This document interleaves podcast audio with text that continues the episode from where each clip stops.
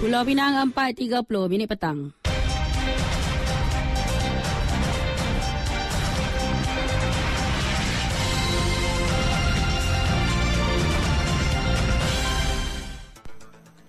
Warta Mutiara bersama-sama Sharmila Rastam. Assalamualaikum. Salam Malaysia Madani.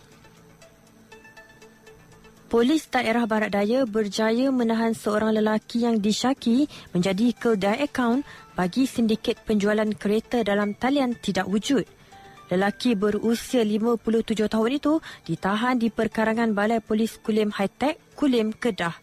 Menurut kenyataan yang dikeluarkan Ibu Pejabat Polis Daerah Barat Daya, seorang mangsa mengalami kerugian lebih RM21,000 selepas bersetuju untuk membeli kereta terpakai jenis Mini Cooper dengan harga RM37,000. Mangsa kemudian membuat enam transaksi melibatkan jumlah RM21,150 sebagai bayaran untuk pembelian kereta berkenaan sebelum menyedari telah tertipu bimbang terus diperdayakan, mangsa membuat laporan polis. Kes disiasat mengikut Seksyen 420 Kanun Keseksaan.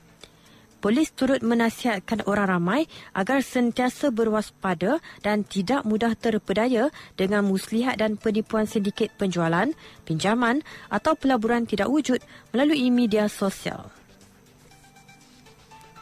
Majlis Bandaraya Seberang Perai MBSP akan mengadakan program mesra pelanggan pada 10 Disember ini bertempat di Dewan Komuniti 2, Taman Tasik Gelugur Utama, Seberang Perai Utara.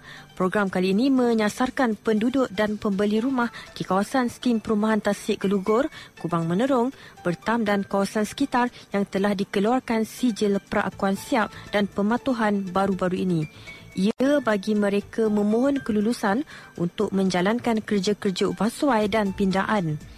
Pihak MBSP juga mengalu-alukan kepada mereka yang mempunyai rumah kediaman supaya mendapatkan kelulusan bagi sebarang pindaan dan tambahan yang ingin dijalankan ke atas rumah kediaman mereka.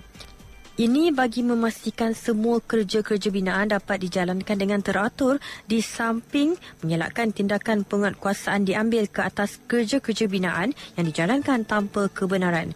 Justeru, orang ramai dijemput menyertai program Mesra Pelanggan NBSP yang akan berlangsung pada Ahad ini.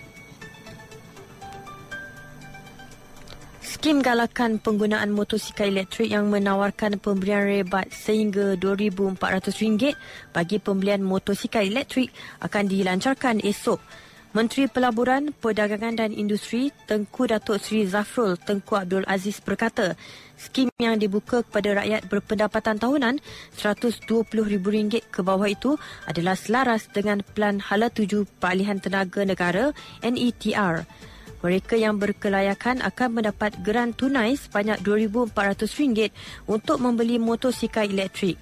Beliau bercakap demikian ketika menjadi tetamu program Selamat Pagi Malaysia terbitan RTM yang disiarkan di TV1 hari ini. Sebelum ini, Perdana Menteri Datuk Seri Anwar Ibrahim menyatakan skim itu dibuka kepada rakyat pada bulan ini.